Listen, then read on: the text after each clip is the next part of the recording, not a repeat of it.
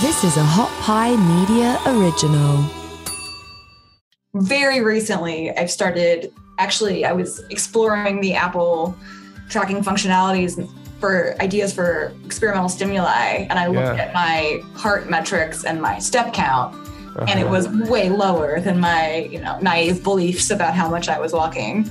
And even I, who really understand that this is not what I need to be focusing on, I just need to go out for walks periodically. I don't need to like look at the numbers. I still check it now. And so, and I, and all it does is make me feel bad. You know, most days it makes me feel bad, not good.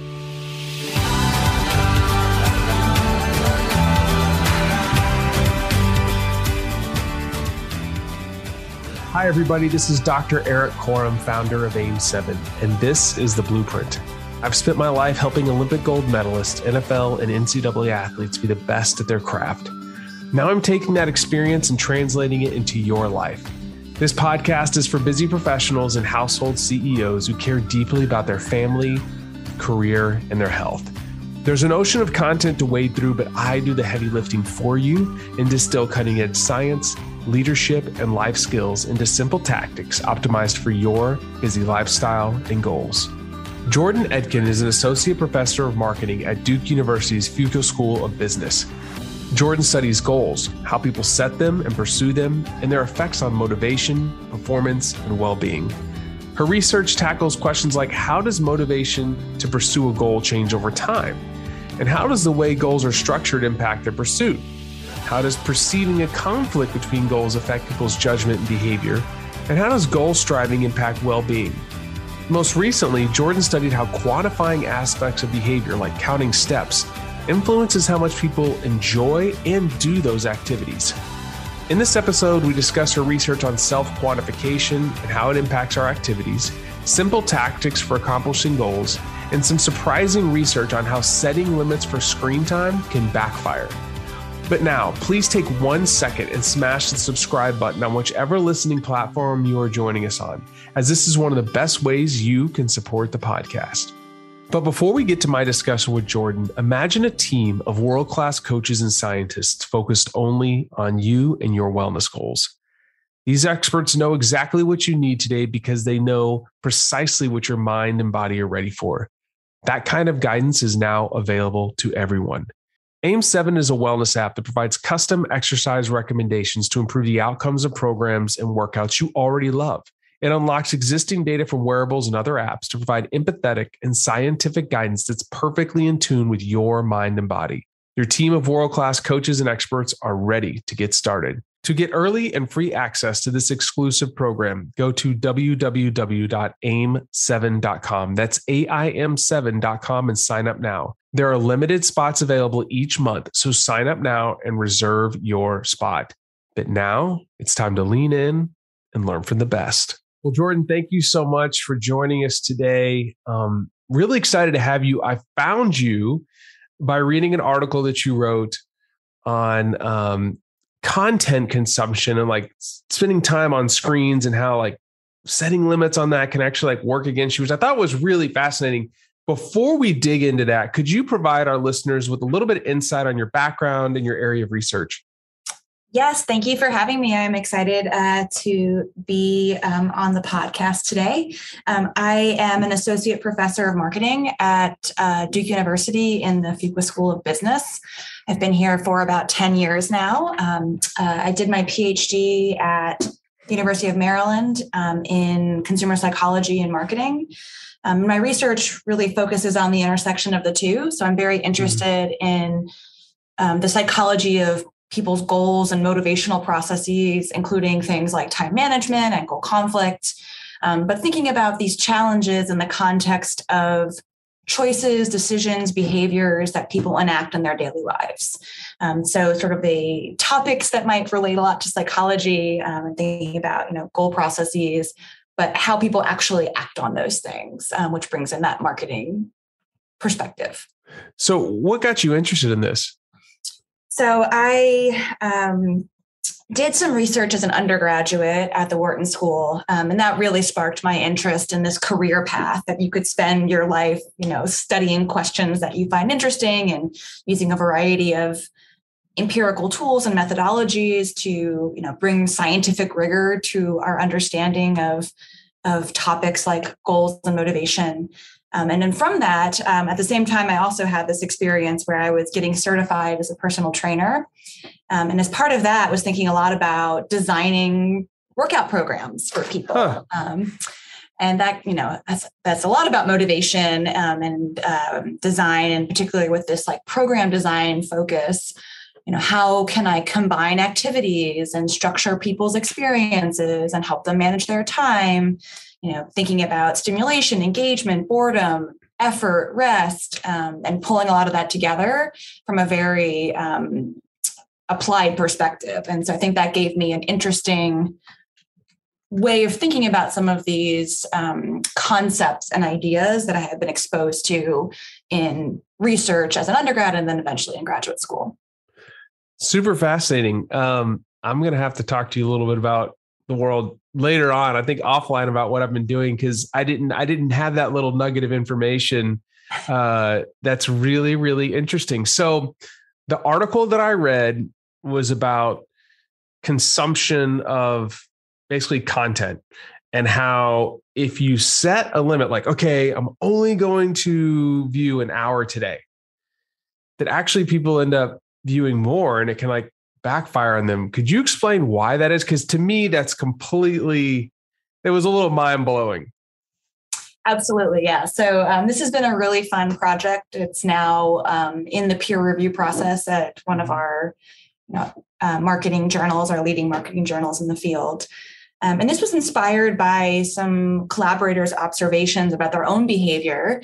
You know, everyone struggles with t- spending time on social media and consuming other online content, whether they know it or not. They're struggling with it and managing their behavior. And um, she had become aware that she was spending more time on Instagram, in particular, than she thought was appropriate, given mm. um, what one should be doing in one's workday, especially as an academic. And so she set a time limit on that application in particular and observed that after she had done so, she was actually spending more time, not less. And so we started thinking about why, what happens when you set a time limit, and came to this idea that time limits are in some ways they're permission, they're a blessing. Um, what they what they implicitly do is they signal to you that any time under that amount is perfectly fine. So if your limit is an hour, 59 minutes, even an hour on the dot, you don't have to worry about spending that amount of time at all. You don't have to feel bad about it. You don't have to try to exert self regulation, change your behavior. If your limit is three hours, right, then, you know, two hours and 45 minutes also seems perfectly fine because you've already established this threshold at which your behavior becomes problematic.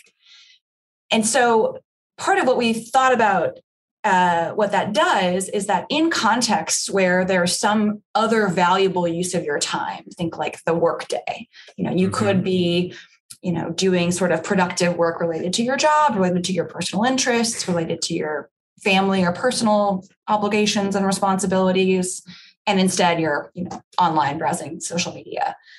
And so, particularly in these contexts where there is an opportunity cost to your time, which should put pressure, downward pressure on your media consumption. In those contexts, in particular, we expected that having this kind of permission, this um, you know lower psychological cost associated with consumption, would actually lead people to do more, not less. Huh. So, what's your solution to this? I actually I don't necessarily think it's a bad thing for consumers as long as you understand how it works. Uh-huh. So if you set a time limit with the idea that this in and of itself, any time limit will help you restrict your behavior, our findings suggest that's not the case. Um, in particular, we also find there's like a, an important insight or nugget here that people also tend to set generous limits for themselves.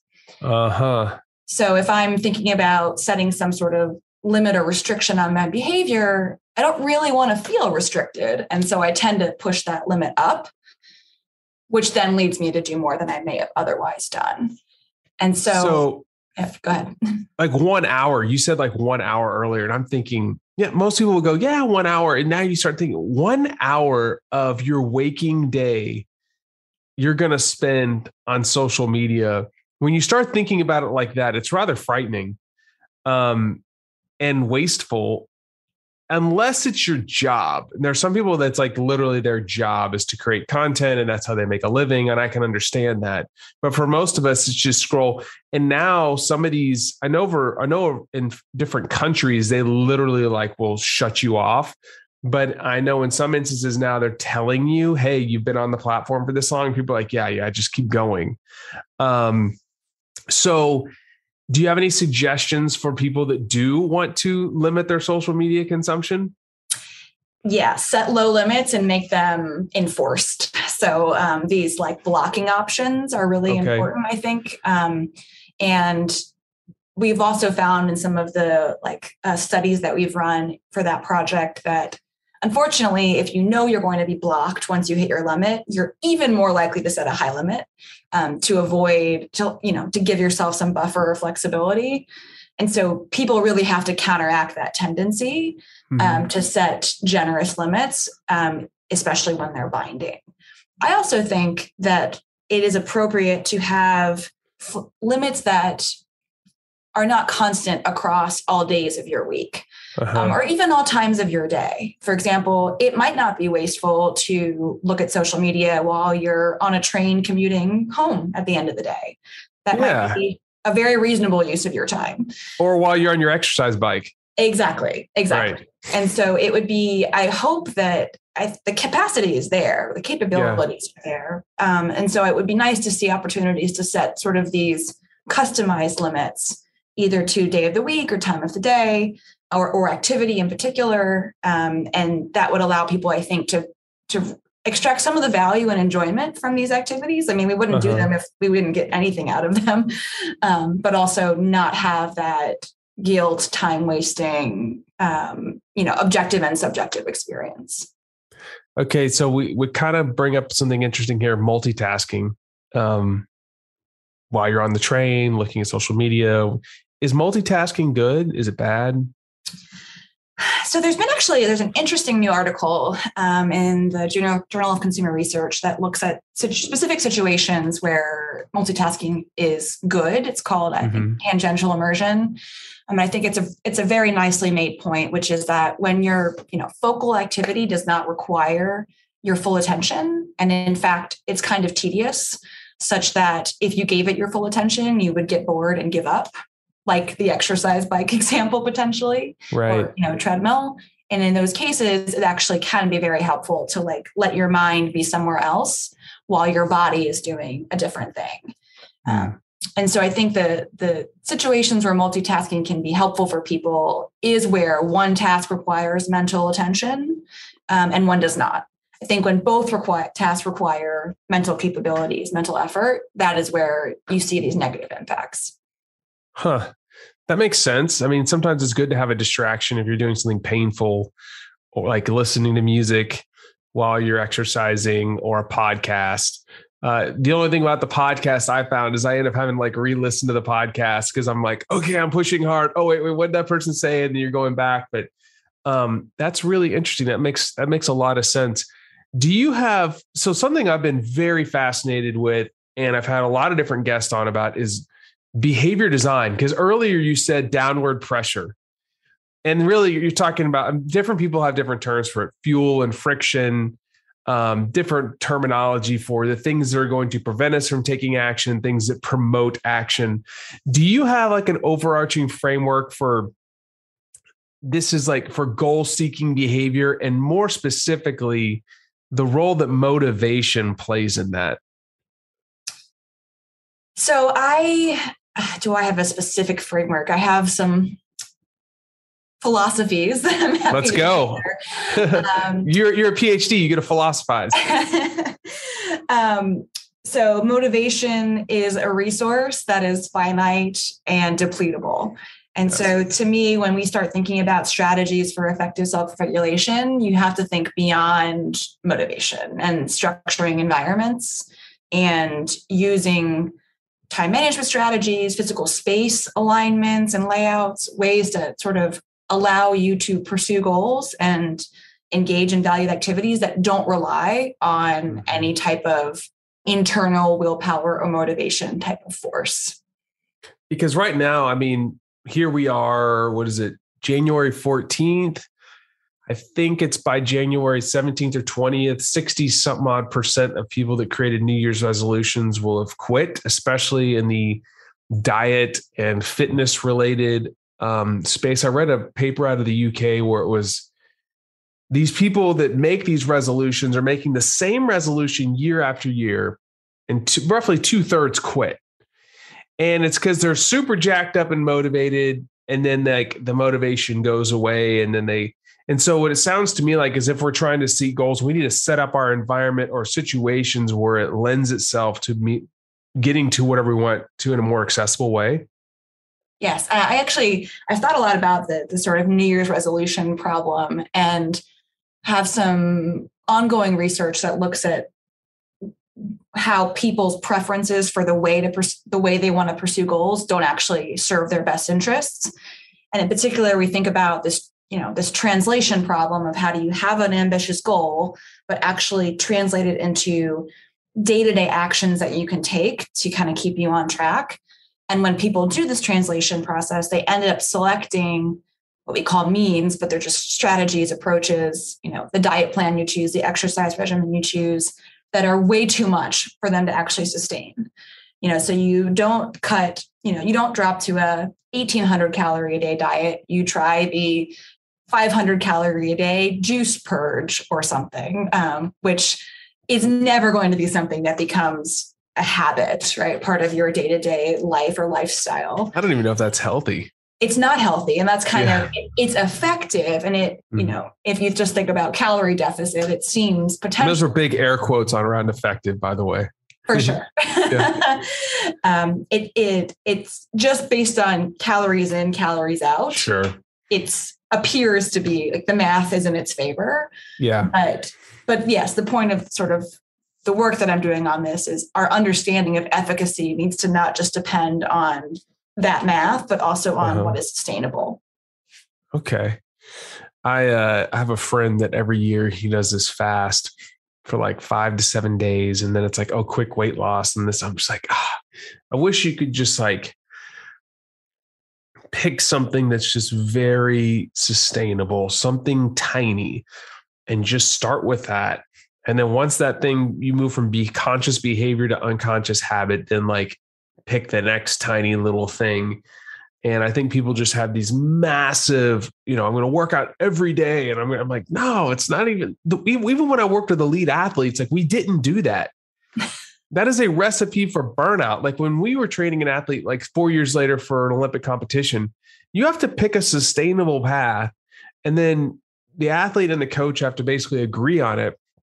And then there has to be fluidity in this process because life happens and it's going to be very difficult to accomplish goals if you if you're just if you're trying to rely on motivation and the and the and the and the actions are way too outsized um, something that I'm very interested in. I spent my career, you know, as a sports scientist early on, pioneering the use of tracking technologies with athletes. But now with my company AIM Seven, we pull in all sorts of data from all sorts of wearables and M Health data sources very interesting. You and I had a little like a little email exchange about personal quantification and how it affects affects the way that we engage in activities. I am really interested in hearing about this. I'm glad you brought it up. So oh, I'm I'm fascinated. Go ahead. I want to learn.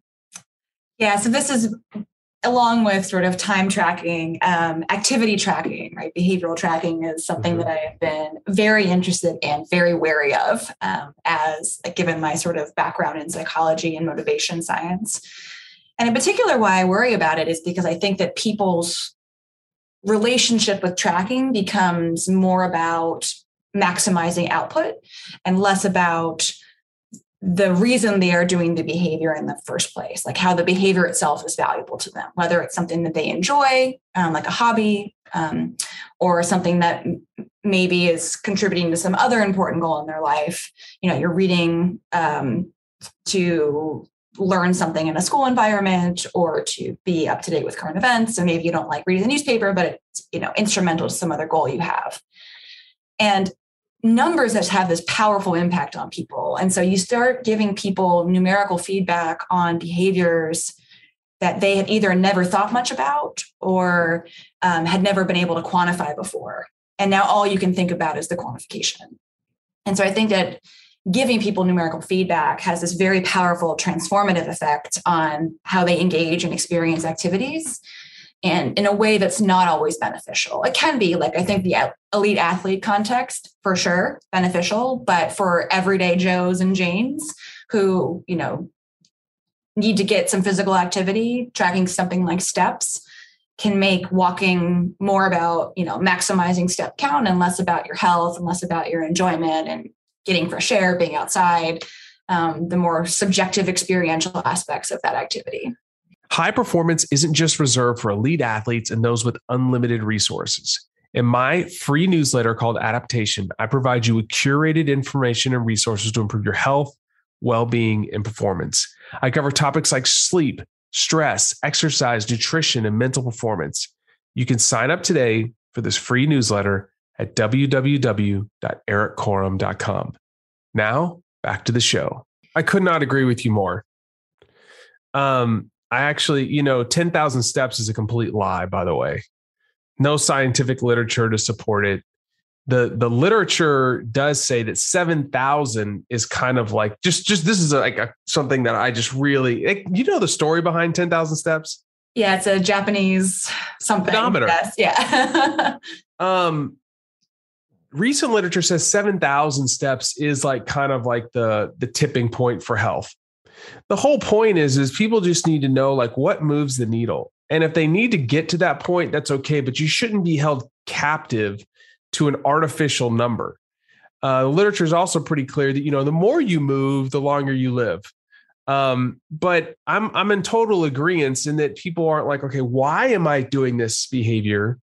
And then if this is the thing that I need to do, having some type of metric is good, but making sure that metric is realistic and and and it's a stepwise fashion with what's what's a what's a what's a, what we're capable of doing. There's a really cool article I have to send you that just came out in the Frontiers of Physiology, and they used uh, a commonly worn wearable tracking device, and they showed that. And we've known this for a long time in sports because we were 10 years ahead of the curve. And so everything that I started experiencing seven years ago is what people are starting to see now. But data alone does a very poor job of changing long term behavior. What they're finding and what they're demonstrating now is that if you want to change long term behavior, whatever data you have, it needs to come with personalized behavior modification, uh, dynamic educational content, feedback, and then progressive goal setting. And so essentially, you need a construct for the data.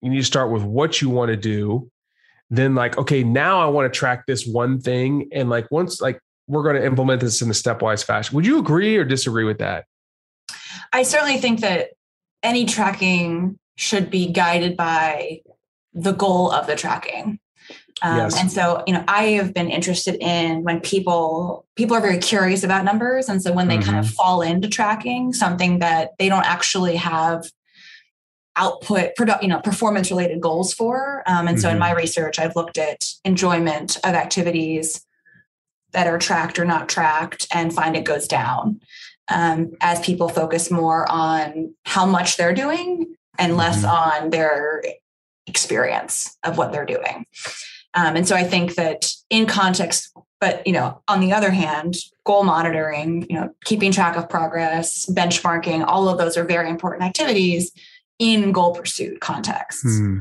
And so I do think tracking can play a role, but to your point, it needs to be organized in support of some goal. And you need to understand what the relevant thresholds are um, as far as creating progress towards that goal. I'm just curious, do you track anything? You know, it's very funny. I have I have eschewed tracking for from the beginning. We um in my household, one my either my husband or I was gifted a Nike FuelBand you know, yeah. whatever. That doesn't exist anymore. Exactly. Right. you know, it's probably 14 years ago, maybe more than that.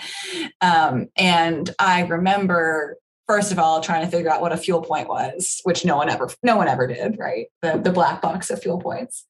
And secondly, I remember walking into a a room in our house late in the evening one night and he was my husband was wearing it and swinging his arm around trying to get more fuel points before the end of the day And oh, it drives thought, me nuts. This is crazy. I'm not interested. like the the people that want to close their rings and so they're running in their living room. Yeah.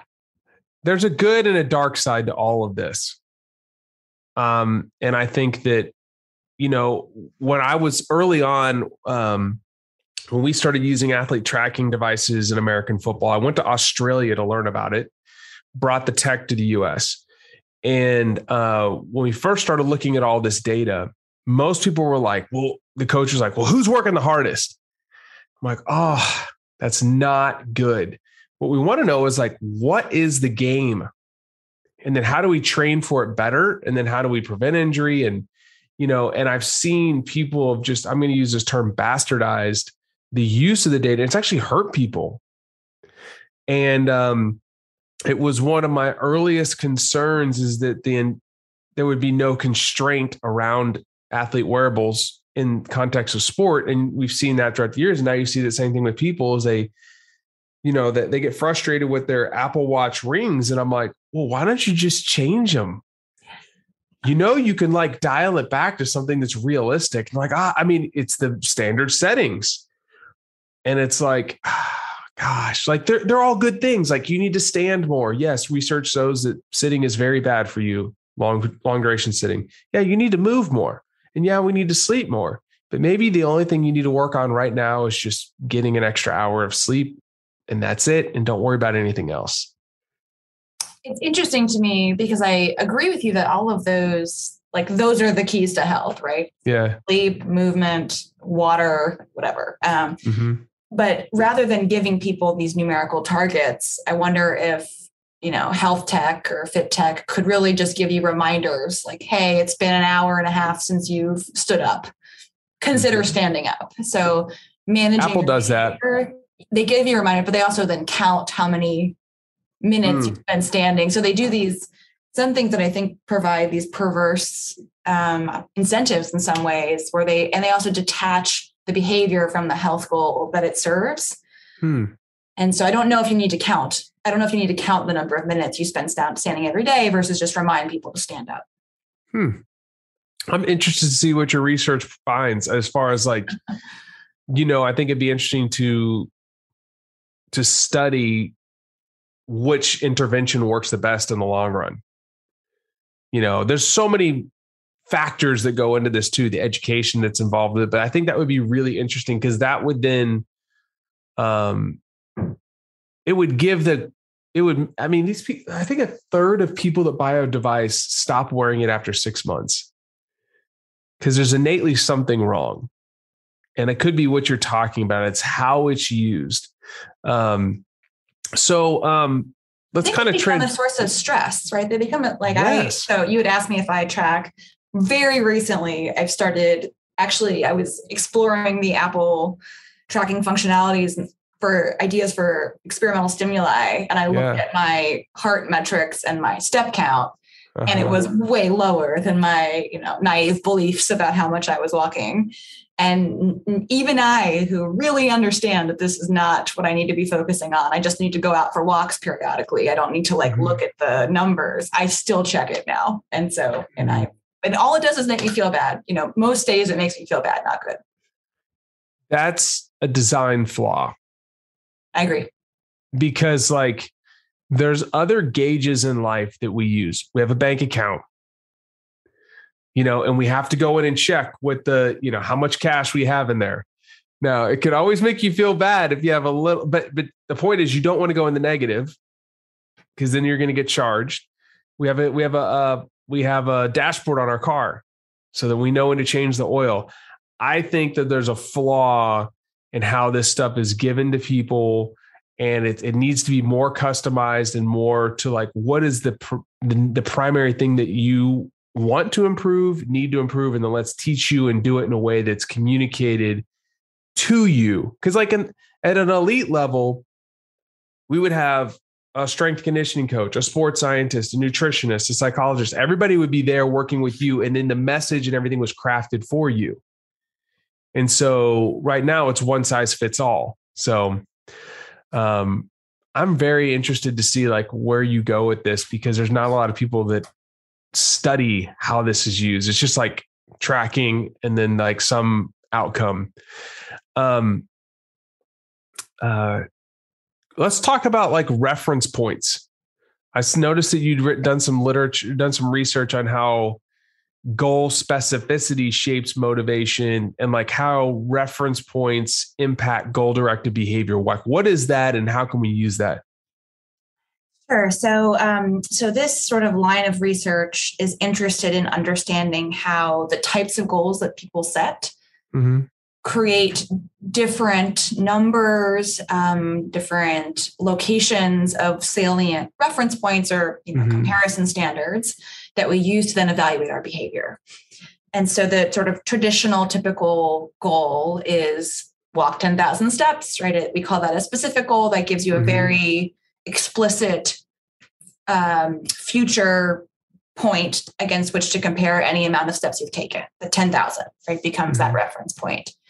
But we have other goal structures available in our sort of arsenal of goal setting. Uh, things like do your best or sort of non-specific goals, walk as much as you can, mm-hmm. um, and even potentially range goals, which would be walk you know, seven to nine thousand steps a day. And I've been interested um, in the collaborators I've worked with in some of the motivational impacts, especially dynamic motivational impacts of these different reference point structures with our typical forms of goals. And so there's a very powerful, well documented um, finding or behavioral pattern where with a you know 10,000 type of goal, as you get closer to it, you accelerate your efforts. So compared to someone who's walked 1,000 steps so far today, someone who's walked 9,000 steps is going to be more motivated to reach 10,000 because they're closer mm. to it. Um, and so if you think about these notions of these you know gradients as you approach a reference point it suggests that range goals actually may be particularly valuable in helping people avoid early frustrations and early you know experiences of a lack of progress and therefore giving up because you can allow sort of multiple of these gradients um, and potentially that could be a way to help keep people motivated so i have some findings that if you think about a 10000 step goal that if you actually give people a range goal of 8 to 10,000 steps they're more likely to get to 10,000 steps than people that you just give a goal to hit 10,000 steps I love it. This makes total sense. Now you're meeting the person where they're at. And it's also dangerous. So, in your early studies to be a personal trainer, I'm sure one of the things you learned about was periodization. And there are pretty strong rules or heuristics you can follow around like whenever you apply like increased training volume, you do not want to increase it more than 10% per week. And so you because in, in if you start running, let's say like, you know, you don't want to go from one to five miles three times a week, like you are going to get injured. Like you can just book it. Literature is very strong on this. So why would you do that with even with walking? You're going to get burnt out. Sleeping, like try to get 20 more minutes and teach somebody how to do. It. I think this is brilliant. I'm excited. So do you have papers like research studies in the pro- in process right now? Yeah, so there's a published paper that looks at some of the benefits of do your best goals and particularly mm-hmm. for early motivation like early stage motivation so just getting someone to do something um, and the logic there is when you don't have an end state to aim mm-hmm. for all you have is to compare against is doing nothing. so, you know, if I have no, you know, if I'm not thinking about 10,000 steps, I'm just thinking about walking as much as I can, then every time I walk, I get to compare that to my you know counterfactual of zero um, mm-hmm. and feel good about it. Um, and so actually as it turns out in the beginning stages of a goal pursuit process uh, being able to compare anything to nothing is psychologically valuable. This is probably not shocking to you. Um, and so that paper is published um, the ones on range goals and these like multiple gradients and sort of the value of multiple you know built in end state reference point targets, uh, that is work in progress.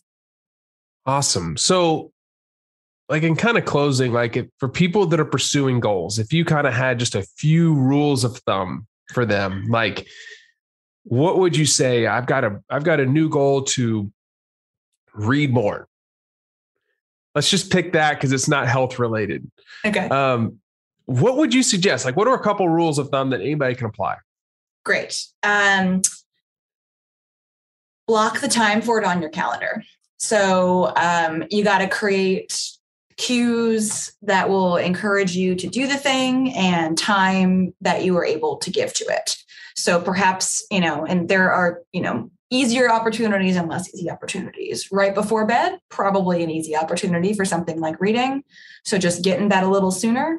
And there you have your 20 minutes to read a day, you know, or you get up a little earlier and you read with breakfast or, or cup of coffee, something like that. So pick times and put it on your calendar.